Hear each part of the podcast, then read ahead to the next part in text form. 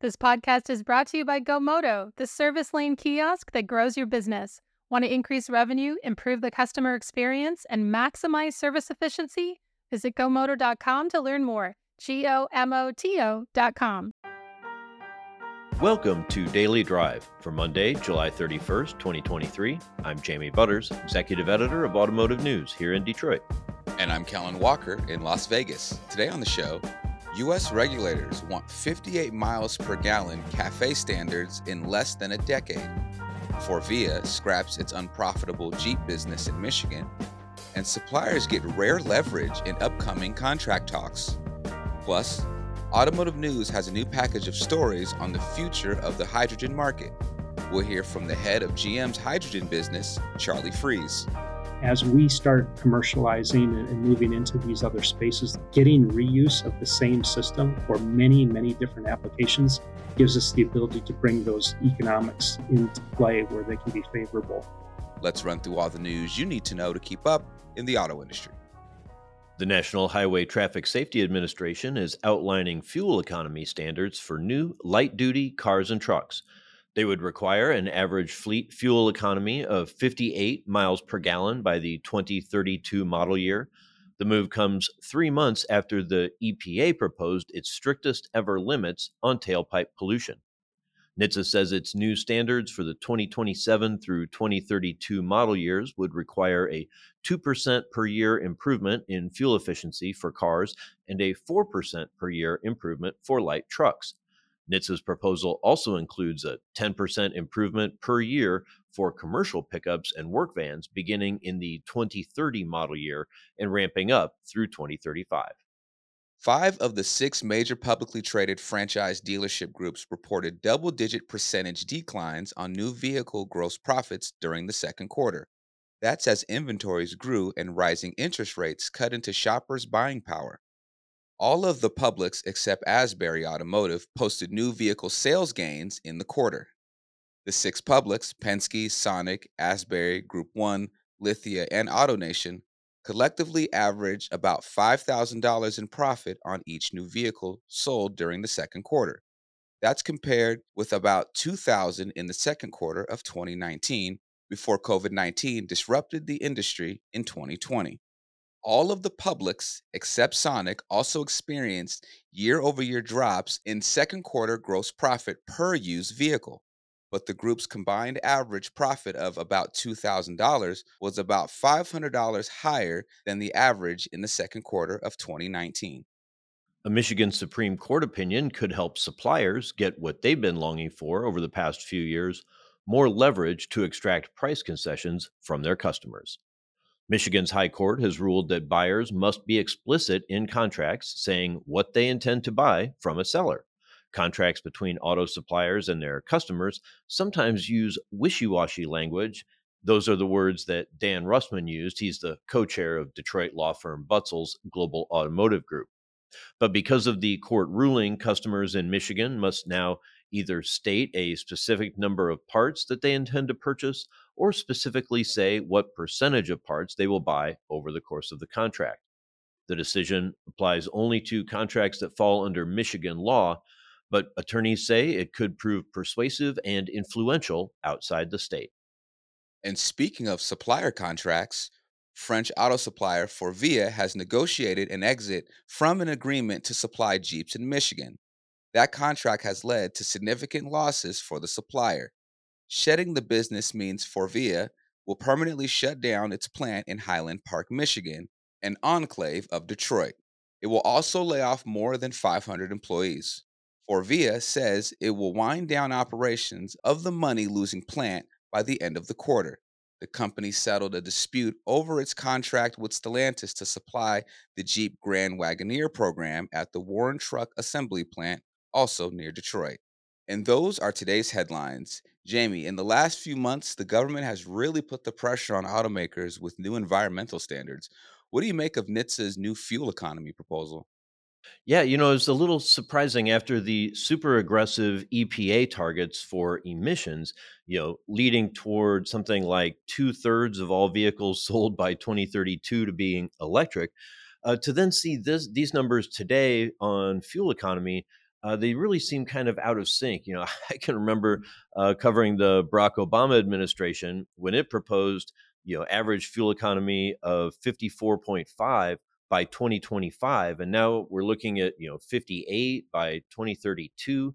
Seems like obviously progress got stalled for a while in the Trump administration, and there were some funny numbers maybe in those uh, those Obama estimates, but uh, it it really seems like these NHTSA rules are not nearly as aggressive as those put forth by the EPA.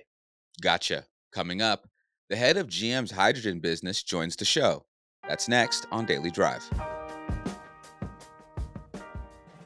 Your service check in process sets the tone for your customer's entire visit.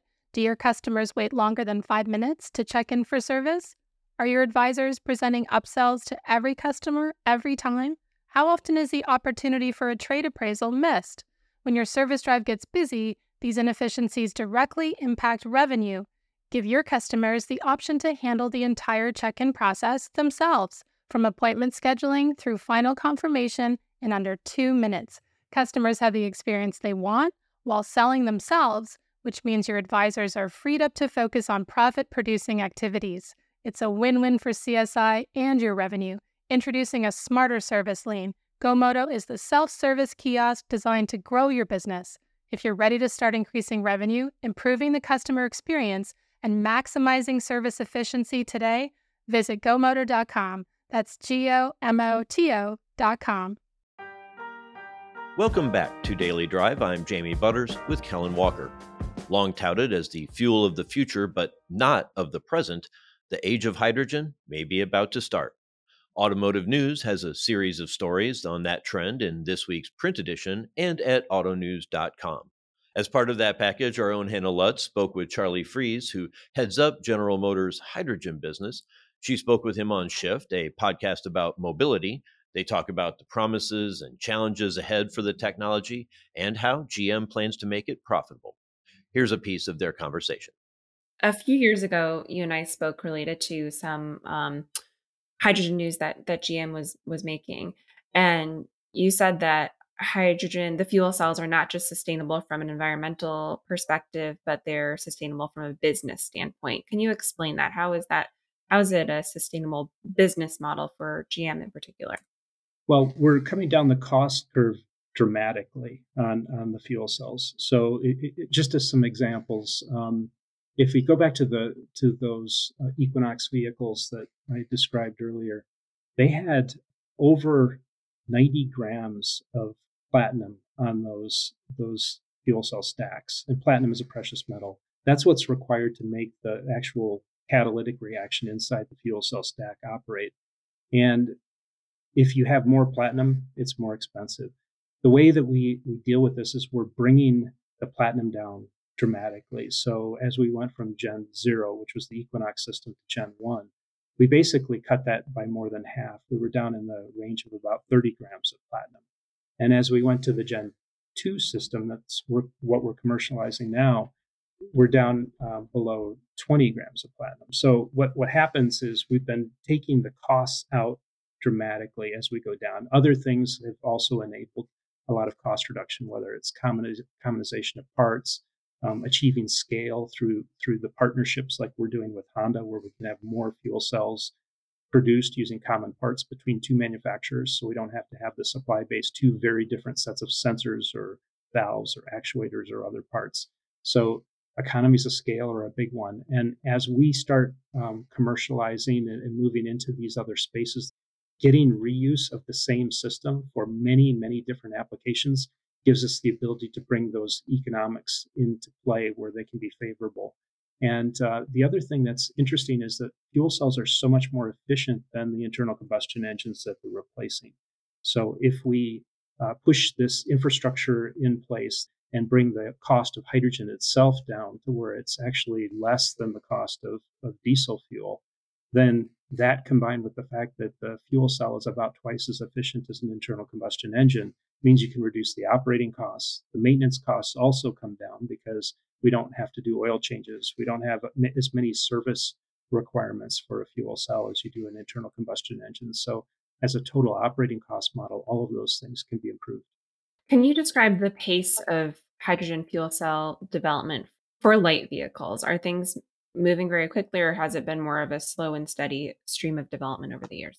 Well, I think when we talk about light vehicles, um, I, am assuming you're you're talking passenger cars. Yes. Um, we actually would not be advocating to be putting the fuel cells in the in the lightest of vehicles. I think that's an area where the best technology, if you want to put a zero emission technology into those vehicles, would be to use something like our Ultium battery technology, because as as we look at a consumer of a, a, a light passenger car as an example, um, they they spend most of their time with their vehicle either in a garage or a parking lot. They don't actually drive uh, majority of the day. And those downtimes are great opportunities to do charging. A battery electric vehicle is over 90% efficient. A fuel cell is, is not that efficient. It's sitting in the 60% range. So what we get is, is uh, an advantage on efficiency. The, the electricity is relatively low cost for batteries. So for those users, you can serve their needs with a zero emission battery um, better than a fuel cell. But when we start talking about long range, fast refueling times, heavy payloads, so we consume a lot more energy, it's a different situation. So the biggest of the vehicles in the portfolios, that's where the fuel cells provide the most customer value. And I, I really think it's gonna it's gonna be like the rollout that we saw with diesels back decades ago.